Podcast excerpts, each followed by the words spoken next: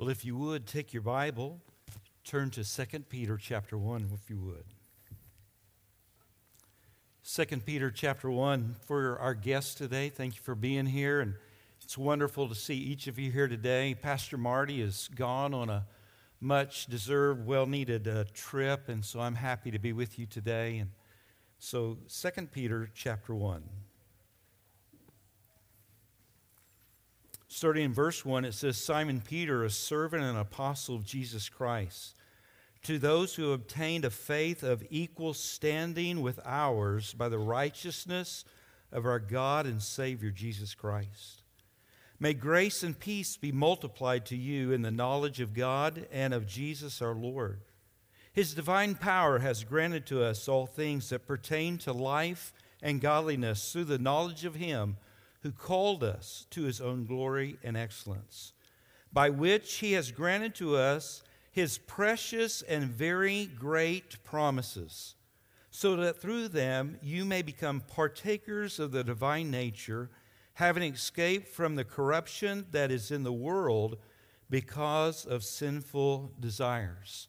And we've been going through this series over time since the beginning of the uh, year we're talking about sanctification. So, this first part of 1 Peter, what we're talking about today, is our sanctification. Well, these first verses here of this chapter 1 is all talking about the first part, and that is our justification. And many of you already know this, but it's a good reminder justification is a God thing alone that He instantly does in a person's heart that he awakens from the dead by his spirit, he honestly gives us the faith to believe and we respond to him. That is justification. But here in chapter, verse 5, we're going to kind of switch gears because you know that salvation is justification, sanctification, and then ultimately one day glorification. So in verse 5, if you will, he be- picks us up, and now we begin to talk about our sanctification. For this very reason, in other words, for the very reason God has justified us, for this very reason, now you and I have a part, not a part of our salvation, but a part of our growing in holiness. Because he says this make every effort to supplement your faith. Some of your translations will say, Make diligence, take every precaution. So make every effort to supplement your faith with virtue. Virtue, you know, is moral excellence. We talked about that many, many weeks ago. And virtue, knowledge, knowledge of the scriptures, getting to know God better, getting to know ourselves better, what the scripture tells us about our own sin and our constant need of repentance and growing in Christ. But not only to that, to knowledge, verse 6 says, to self control. And self control with steadfastness, and steadfastness with godliness, and godliness with brotherly affection, and brotherly affection with love. For if these qualities are yours and they are increasing, they're ever growing in you. It says they keep you from being ineffective or unfruitful in the knowledge of our Lord Jesus Christ. For whoever lacks these qualities is so nearsighted that he is blind, having forgotten that he was cleansed from his former sins. If you will, on your notes, just take a look on the left side of your notes. There is a quote from the Westminster Shorter Catechism. It says this about sanctification. It's kind of a short, concise definition. What is sanctification?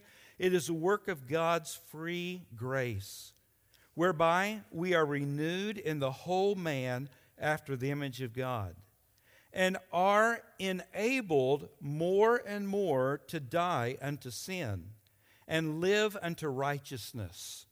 So, if you would take and flip over to Philippians chapter 2, probably here is another definition of what God is doing in you and I in this area of sanctification probably than any other area. Philippians chapter 2, if you would, in verses 12 and 13. 12 and 13. So, the very first part, it says this Therefore, my beloved, as you have always obeyed, so now, not only as in my presence, but much more in my absence. And then he begins to kind of clarify sanctification. Listen to what he says Work out your own salvation with fear and trembling. For it is God who works in you both to will and to work for his good pleasure. So again, be careful. It does not say work for your salvation. He is saying now that it is in you, you are to work it out. It's through obedient actions that you and I do this. We respond to His Word and to His Spirit, and we're obeying Him in our growth and our growing in holiness, in sanctification. And so we're working it out. And why is that? It is because it is God in us who is causing this want to and the ability to be able to do it. So, sanctification, you might be able to say, it is a God enabling effort on our part. See, before Christ, you and I could do nothing. But after Christ, now that He lives within us, His Spirit lives within us, He has given us His Word, He has given us other godly people to influence us, that you and I now have the ability, because He is working in us, to work out what God has been doing in us and is continually doing. In fact, again, there's a quote on uh, the other side of you, and this quote, the reason I put it there is because whenever you and I talk about our responsibility and our own personal growth, this will always come up.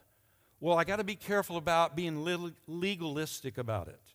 Like, I can't get to a point to where I think what I'm doing is really my salvation or what I am doing, I have to do it just right. And so you become legalistic. And so there's always that caution.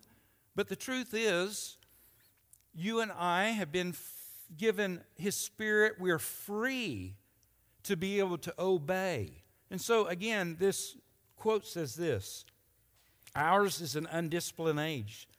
The old disciplines are breaking down. Above all, the discipline of divine grace is derided as legalism or is entirely unknown to a generation that is largely illiterate in the scriptures.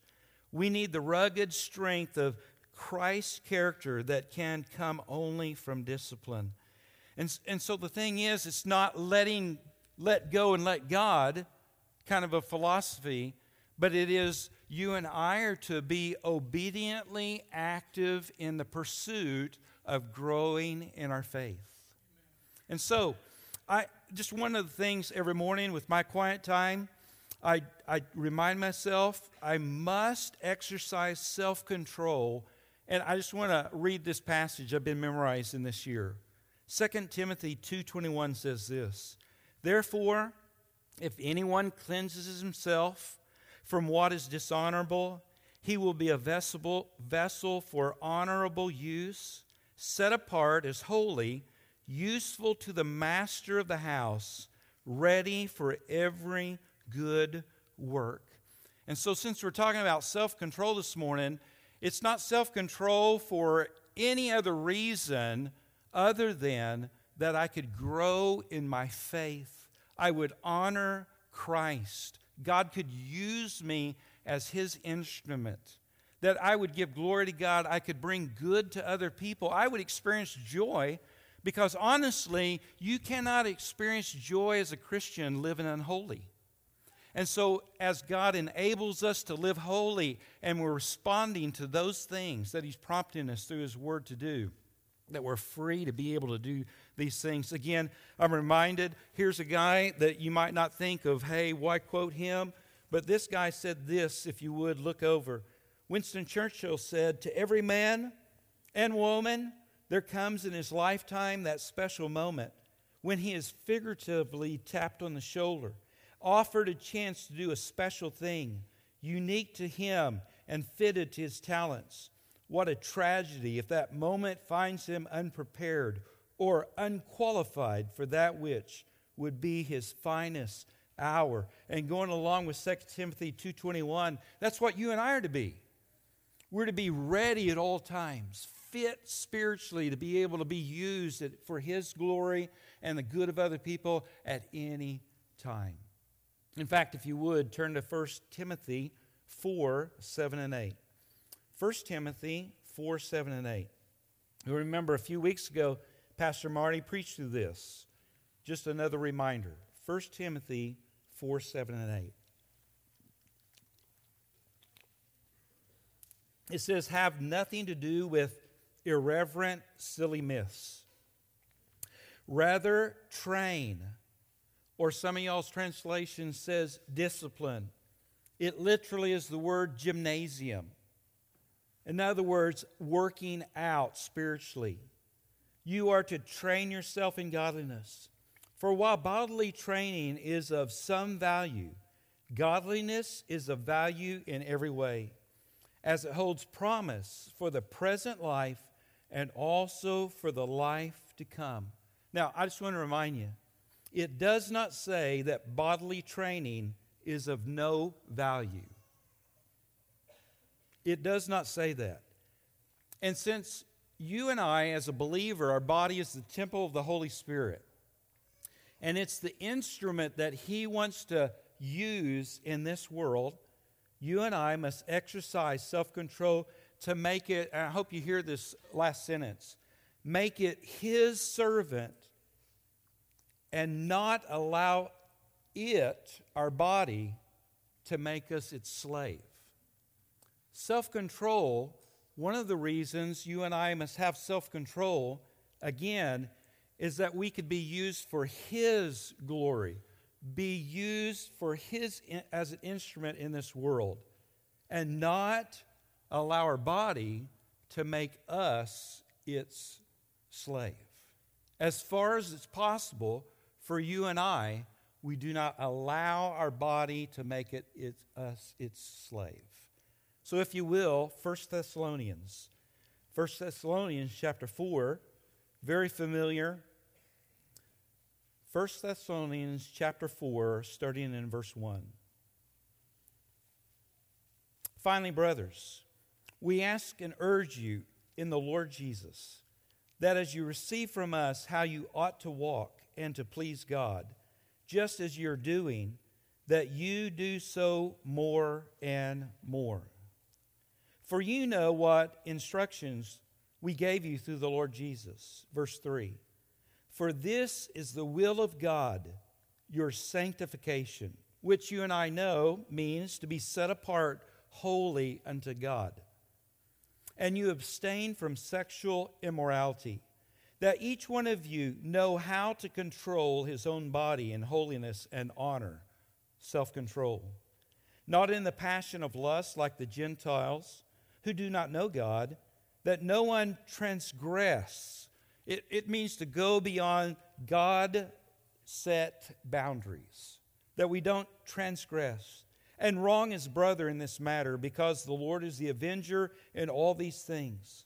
And as we told you beforehand and solemnly warned you, for God has not called us to impurity, but in holiness. Therefore, whoever disregards this disregards not man, but God, who gives us his Holy Spirit. And I put this uh, reference, you don't have to turn there, but just listen to what Ephesians chapter 5, verse 3 says. But among you, there must not be even a hint of sexual immorality or of any kind of impurity or of greed, because these things are improper for God's holy people. So, with that, I want you to turn to where we're going to camp out. If you will, take a hard left and go to 2 Samuel chapter 11. So, 2 Samuel chapter 11 is very familiar to most of you. You'll look at maybe what in your Bible talks about King David and Bathsheba, and you'll instantly recall the story. And if not careful, you'll easily just go, I've heard that story and I've got this. And then you can daydream the rest of the day. All right. So I would really encourage you, even though it's real familiar, to like maybe just quickly pray or decide I'm going to hear this like I've never heard this before. So, like, really zero in, if you would. I want to call your attention to just the first few words as this opens up in verse 1. 2 Samuel 11, verse 1. Now, listen to just these first few words. Then it happened in the spring. Then it happened in the spring. What's the it? So, if you know the story, King David, he's going to send everybody off to battle, but he's going to stay back. But I, I want to suggest to you, then it happened. So, the it is something that has been happening in David's heart for a long time, and it's about to be exposed. So, with that, read those words again. Then it happened in the spring. In other words, something has been hidden in David's heart. And you know this. All of us know this.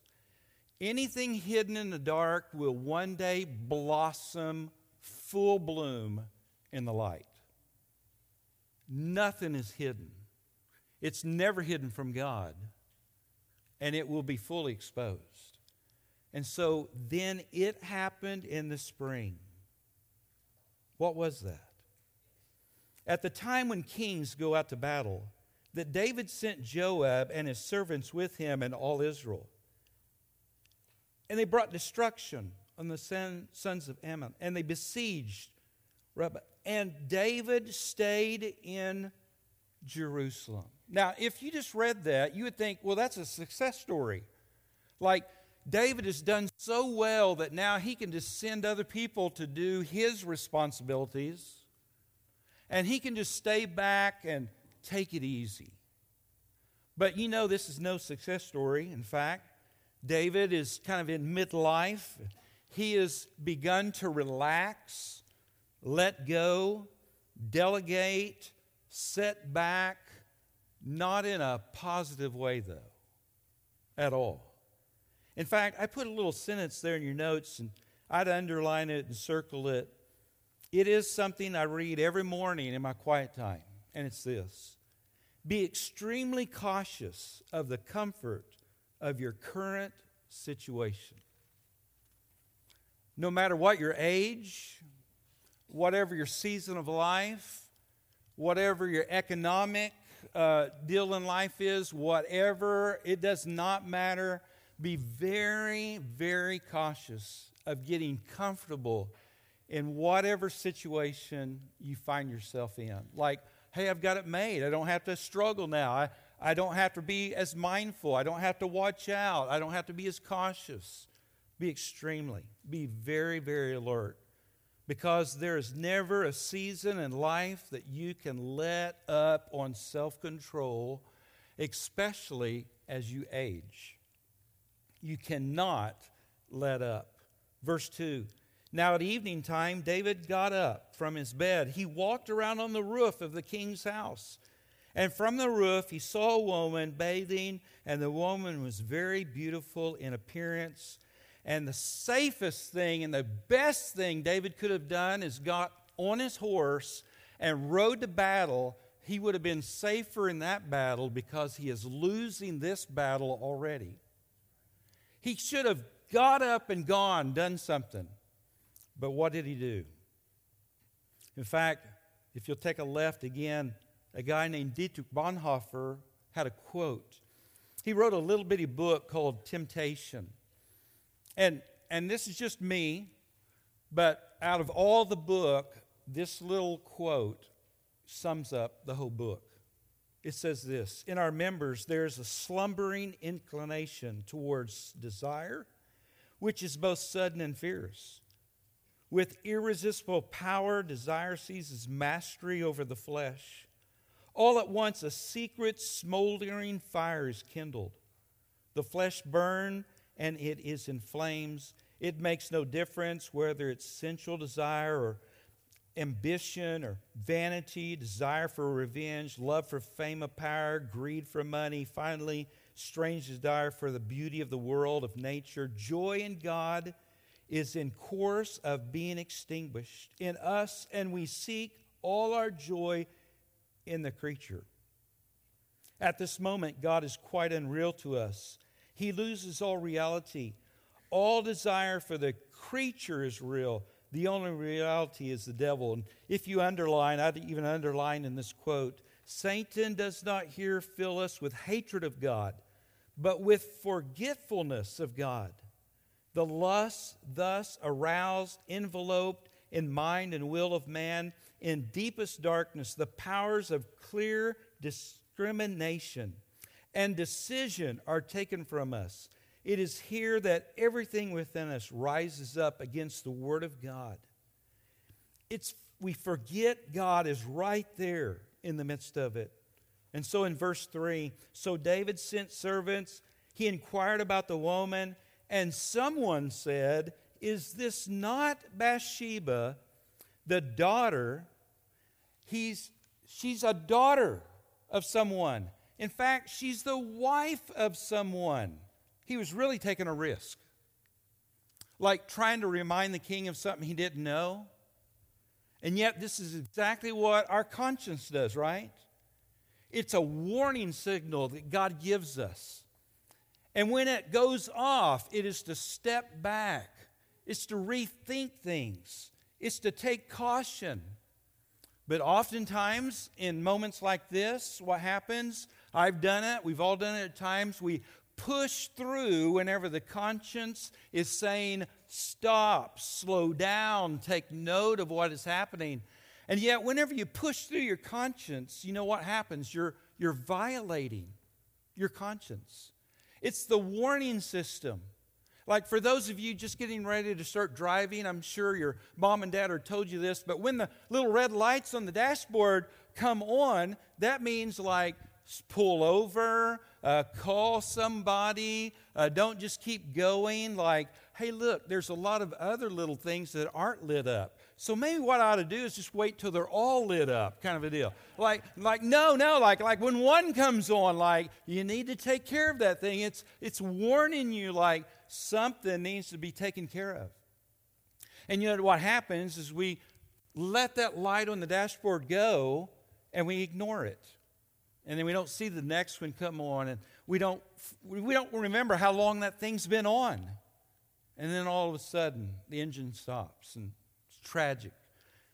And so the conscience and so god has put a servant in david's path who honestly is thinking clearer than david is. But again i just want to remind you this is not just all of a sudden this is happening in david's life it has been happening for a long time. It's just coming to light. Because verse 4 says, Then David sent messengers, had her brought, and when she came to him, him he slept with her. And when she had purified herself from her uncleanness, she returned to her house.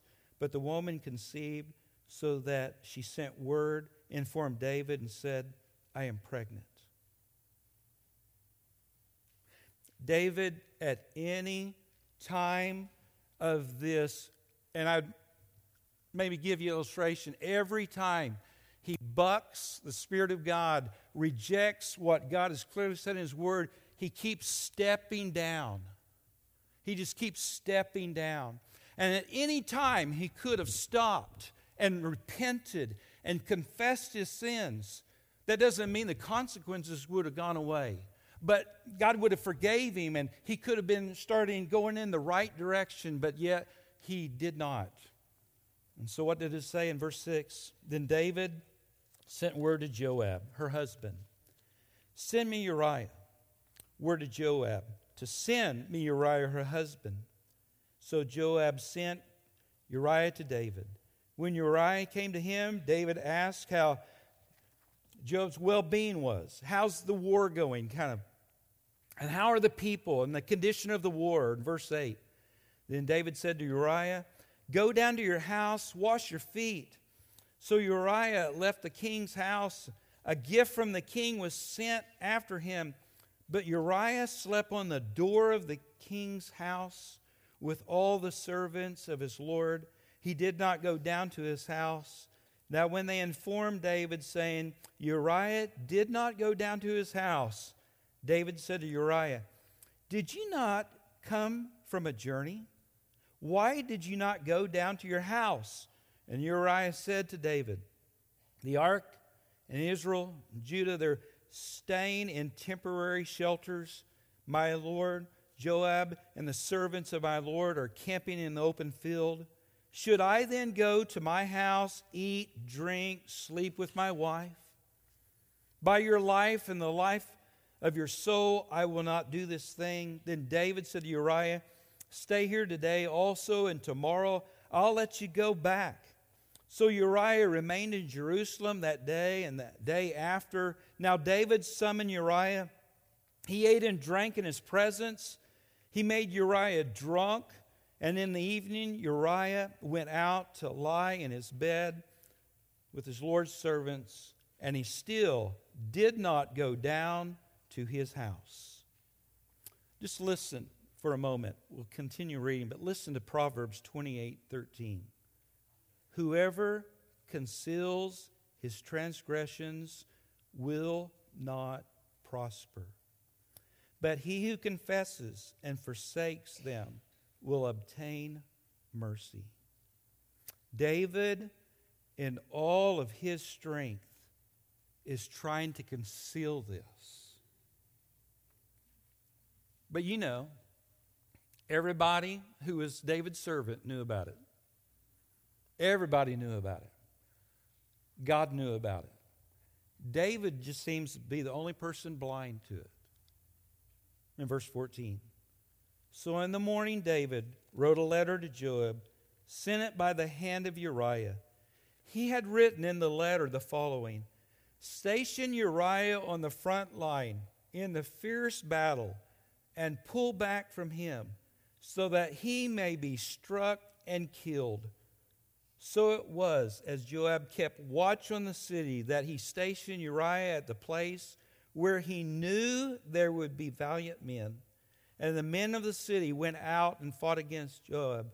Some of the people among David's servants fell, and Uriah the Hittite also died.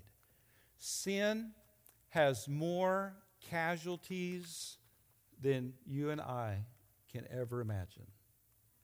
I've said it, we've all said it before. This is not going to hurt anybody. And yet, somehow and in some way, there's more casualties. When we decide to go ahead, violate our conscience, go past the boundaries God has set in His Word, and if you would, in verse 26, now when Uriah's wife heard that her husband Uriah was dead, she mourned for her husband. When the time of mourning was over, David sent servants and had her brought to his house, and she became his wife. Then she bore him a son. But the thing that David had done was evil in the sight of the Lord. So, again, you've heard this story before, so here's the question Can this type of thing happen suddenly? Or, like in a moment, this could have happened to David? Well, sure it could. But it didn't with David. In fact, it's been brewing in David's heart for a long time. And I just want to suggest to you it's his lack of self control because I want you, if you would, take a real, uh, another left there in the Old Testament. I want you, if you would, go to Deuteronomy chapter 17. Deuteronomy 17. While you're turning there, just a, a couple of things been thinking about for several weeks. You know, you and I can choose the pain of self control, or we can choose the pain of regret. And, and you know that self control at times is painful. You know what I mean? Like, come in just a few weeks, Braum's is going to start having eggnog ice cream. Probably the weakest moments of my life uh, of the year. In fact, last year I about threw my shoulder out a few times while I'm driving home as I jerked the wheel into Braum's because they have eggnog ice cream and eggnog shake. I've been known to have it AM and PM on the same day. Self control at times is painful. But you know this, right? Self control also brings freedom.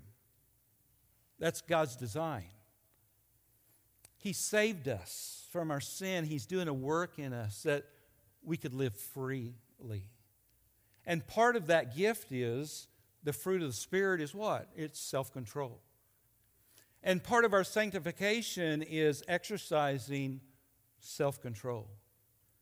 That does not mean that it's always easy. Sometimes it can be kind of painful.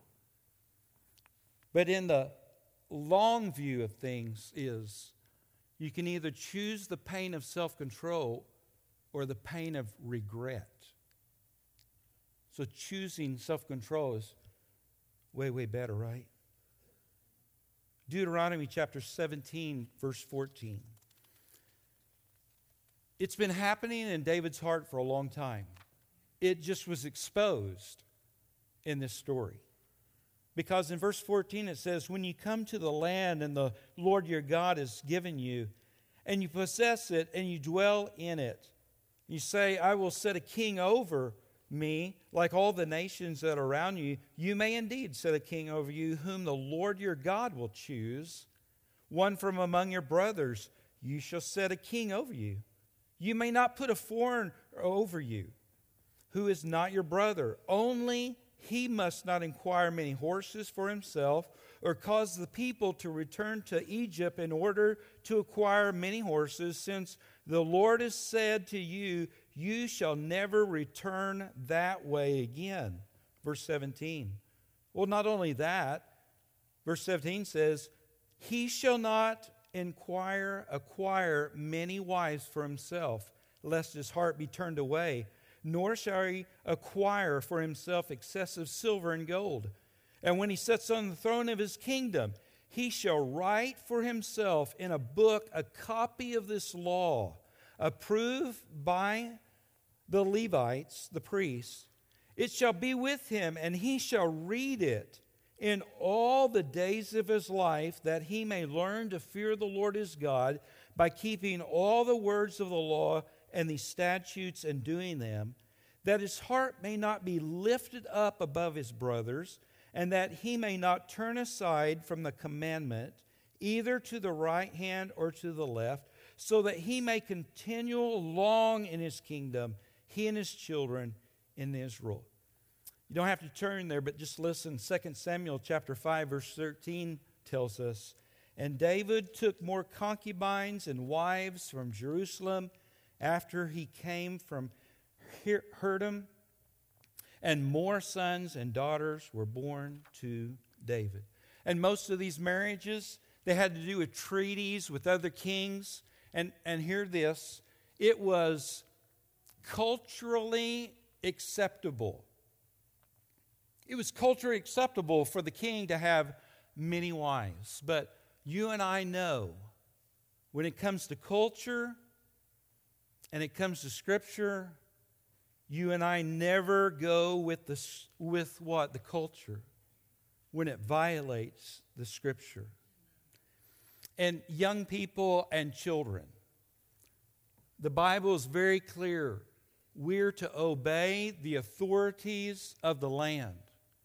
They make laws and they put in direction for you and I. But here, when any of those laws violate God's word, when any of those laws go against what God has already said, it is not right. Hope you hear that. Just because government says it's lawful does not mean it's right. David has been drifting in his self control for a long time. He's not been taking his God given responsibilities seriously. He, he's beginning to feel entitled, like I can give things away to other people. I don't have to do this anymore. His conscience is being dulled and he's not heeding the warnings of Scripture. He's not heeding the warnings of other people that are advising him, you shouldn't go this way. And the longer it's happening, his conscience is becoming more and more not only dulled, but seared. And if you know anything about being seared, and, and I happen to know this, so I used to be a welder and I like to dabble in blacksmithing, and I have seared my arms and fingers in some places. And you know what that means? It means I can't feel things anymore in that particular area. That can be good, and that can be really bad. Be really bad. I remember the, uh, the guy who taught me welding in Votech. You know, this is his real name. His last name was Nutt, Mr. Nutt. And um, when I started in welding, we were given a plate of steel, and all you had, and some of you guys like Glenn, some of y'all old welders, you know this. You, you weld a bead and you weld a bead, and you just keep welding, and and then you'd take it to Mr. Nutt, and he would examine to see how well you were doing. And I can just remember Mr. Nutt putting his finger on there, pointing things out, and it's smoking. and it stinks. But he's pointing out here, here, you know, and he's running his finger across the bead, and, and he doesn't feel it at all because he has seared the nerves in his fingers. So he has seared. And so what happens every time we violate our conscience, we sear our conscience. In fact, in your bulletin there, it says this worship guide, Proverbs 25 28. A man without self control is like a city broken into and left without walls. In other words, a person who is not diligent in self control becomes vulnerable to other things as well. And lack of self control in one area gives way to the lack of self control in another area, and then it's just like a domino effect. Listen to Proverbs 24. At the very end of this particular Proverbs, is talking about the sluggard, the person who is lack in his diligence. And it says, I passed by the field of a sluggard, by the vineyard of a man lacking sense, and behold, it was all grown over with thorns. The ground was covered with needles, and its stone wall was broken down. And I saw and I considered it. I looked and I received instruction. A little sleep, a little slumber, a little folding of hands to rest, and poverty will come upon you like a robber, and want like an armed man there at the very bottom of your worship guide, those notes, there's just two things I want to camp on for a few moments before we take communion together. These are not nothing new to you, but good reminders for all of us. A lack of self control in seemingly small matter, matters often gives way to larger matters. So I just want to ask a question and this is not like, oh, yeah, the guy or the girl sitting next to me, yeah. But I mean, honestly, just you and the Lord, I ask you this question Is there, is there an area you are lackadaisical in your self control? Nothing is too small.